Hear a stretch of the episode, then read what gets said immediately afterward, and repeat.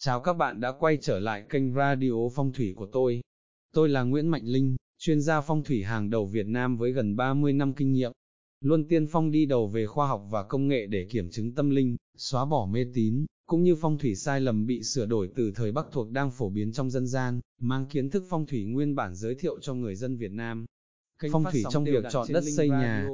Trong chuyên mục radio này, tôi trích lại bài viết của chị Khánh Thủy đăng trên báo Khoa học Đời Sống năm 2018, viết về bản thân tôi, để các bạn hiểu thêm về nghề phong thủy. Phong thủy liên quan đến khí của môi trường sống. Bố trí phong thủy phải đảm bảo khí của môi trường cân bằng. Tôi gặp anh khi thấy tay anh đeo nhiều vòng đá, ngọc, Hỏi thì được biết, mỗi khi đến một đất nước, thích một viên đá phong thủy hay viên ngọc nào, anh chỉ chọn duy nhất một viên ưng ý, rồi mang về sâu thành chiếc vòng đeo tay để hấp thụ dương khí. Anh chính là thầy phong thủy tài ba mà rất nhiều sinh viên đại học xây dựng ngưỡng mộ. Anh Nguyễn Mạnh Linh, Giám đốc Trung tâm Phong thủy Kiến trúc, Đại học Xây dựng, người thầy bộ môn phong thủy được nhiều sinh viên kiến trúc, xây dựng biết đến. Sáu đời theo nghề phong thủy. Trước khi gặp anh, tôi vẫn nghĩ anh phải lớn tuổi, có phong cách cổ điển. Nhưng ngược lại, anh còn rất trẻ, anh làm phong thủy nhưng tất cả các thước đó, xác định cung, hướng đều nằm gọn trong chiếc máy di động. Anh bảo nhờ công nghệ 4.0 mà tất cả các thiết bị đo đạc, tính toán trở nên khoa học, chính xác chứ không phải làm theo cảm tính như trước. Gia đình anh có 6 đời theo nghề. Cuộc sống giờ đã thay đổi. Nhân dân hiểu về phong thủy hơn. Đó là môn khoa học nghiên cứu ảnh hưởng của địa lý đến đời sống họa phúc của con người. Cụ thể là sự ảnh hưởng của hướng gió, khí, mạch nước đến mỗi cá nhân, Phong thủy hỗ trợ con người tránh những điều không tốt, từ đó giúp thay đổi vận mệnh. Hóa giải trong phong thủy giúp mang đến vượng khí cho ngôi nhà, mang đến sức khỏe, tâm an cho mỗi thành viên trong gia đình. Dùng iPhone để tầm long. Dù là xây cung đình, đình chùa, hay nhà thờ, điện thờ, phong thủy chia ra dương trạch và âm trạch. Dương trạch là xây nhà cửa cho người sống. Âm trạch là xây mồ mà, lăng tẩm, cho người chết.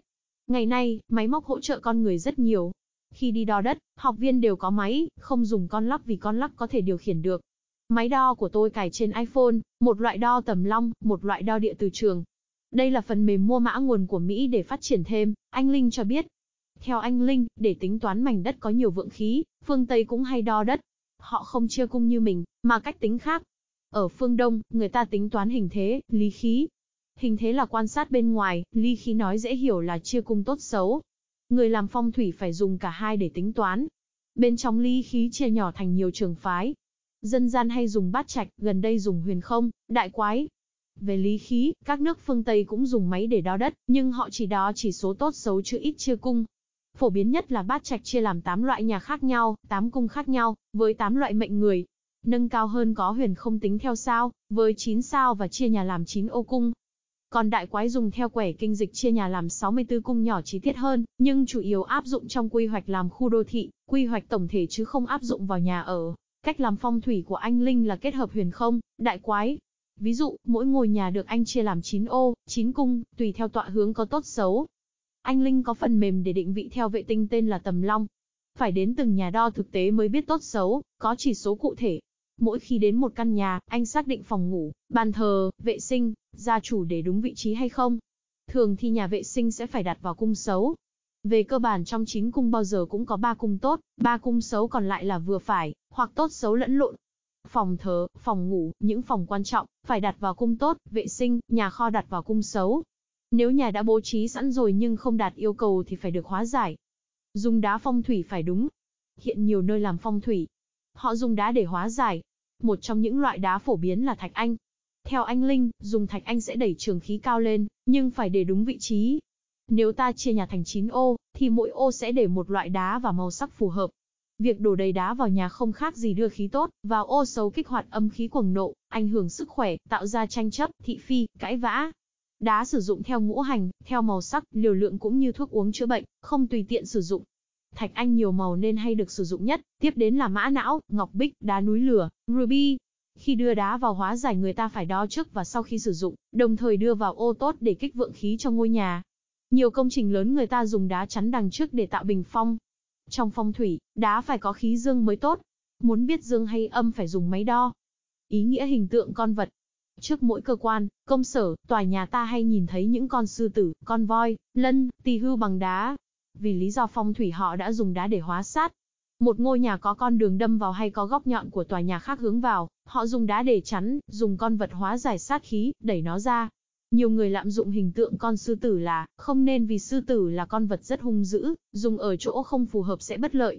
Ví dụ, con sư tử dùng ở nơi công quyền, nhà nước thì được, nhưng dùng ở đình chùa không lợi vì gây sợ hãi cho người dân đến chùa. Hay như con tỳ hưu dùng để chiêu tài, Bản chất của tỳ hưu chiêu tài là hút lộc về thì nên được đặt bên trong nhà, nhưng do hiểu không thấu hiểu nên nhiều thầy phong thủy tư vấn gia chủ đặt bên ngoài nhà, tác dụng vì thế kém đi rất nhiều. Đối với khách sạn hay ngân hàng, đặt tỳ hưu ngoài cửa là không đúng bản chất. Hoặc con voi là biểu tượng của trí tuệ, chịu khó, tính chất cầu tài ít hơn.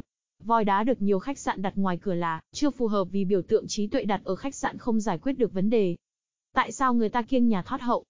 Khi mua một ngôi nhà, người ta xem hướng, xem ngôi nhà có đường đâm, có thoát hậu không. Thực chất, xem hướng để đón khí tốt, xem đường có đâm vào nhà không để tránh sát khí chạy thẳng vào nhà, xem thoát hậu để biết khí có chạy ra ngoài không. Một số người thì xem tuổi chọn hướng. Theo anh Linh, điều này chỉ đúng một phần. Trong phong thủy, đất tốt là nơi đất và khí tác động vào con người chứ không phụ thuộc vào tuổi. Dân gian thường hiểu ngược, đặt tuổi mình áp vào đất nên mới đi xem tuổi. Khi xem tuổi giờ nhất là họ chỉ xem tuổi của người chủ nhà, nên khi ông chủ đi vắng thì khí tốt không có nữa. Mua một miếng đất, nếu coi trọng phong thủy nên mời người đó tọa hướng, thiết kế. Khi chưa cung thiết kế rồi, gặp cung xấu vẫn có thể phải đặt phòng đó vào sau đó hóa giải. Có những gia đình làm nhà trên đất trước đây là giếng nước bị lấp đi. Dân gian coi lấp giếng là lấp mắt rồng. Còn thực tế cho thấy, khi đào giếng khí dương sẽ thoát lên nhưng lấp không đúng khí dương biến thành khí âm. Nhà nằm trên đất này có thể bị khí âm gây bệnh tật. Theo anh Linh, phong thủy là bộ môn khoa học gắn liền với thiết kế, kiến trúc, xây dựng. Không phải tự nhiên mà các khu resort, thể thao, nhà cửa, trường học trước khi thiết kế, thi công người ta phải giải quyết vấn đề phong thủy. Phong thủy thực chất chỉ là tìm ra nơi có khí tốt để ở, cân bằng khí. Muốn biết phải có thước đo chuẩn. Việc vận dụng tù mù hoặc nửa vời đều không mang lại kết quả. Hiểu đúng về phong thủy để tránh tiền mất tật mang. Cảm ơn bạn đã lắng nghe.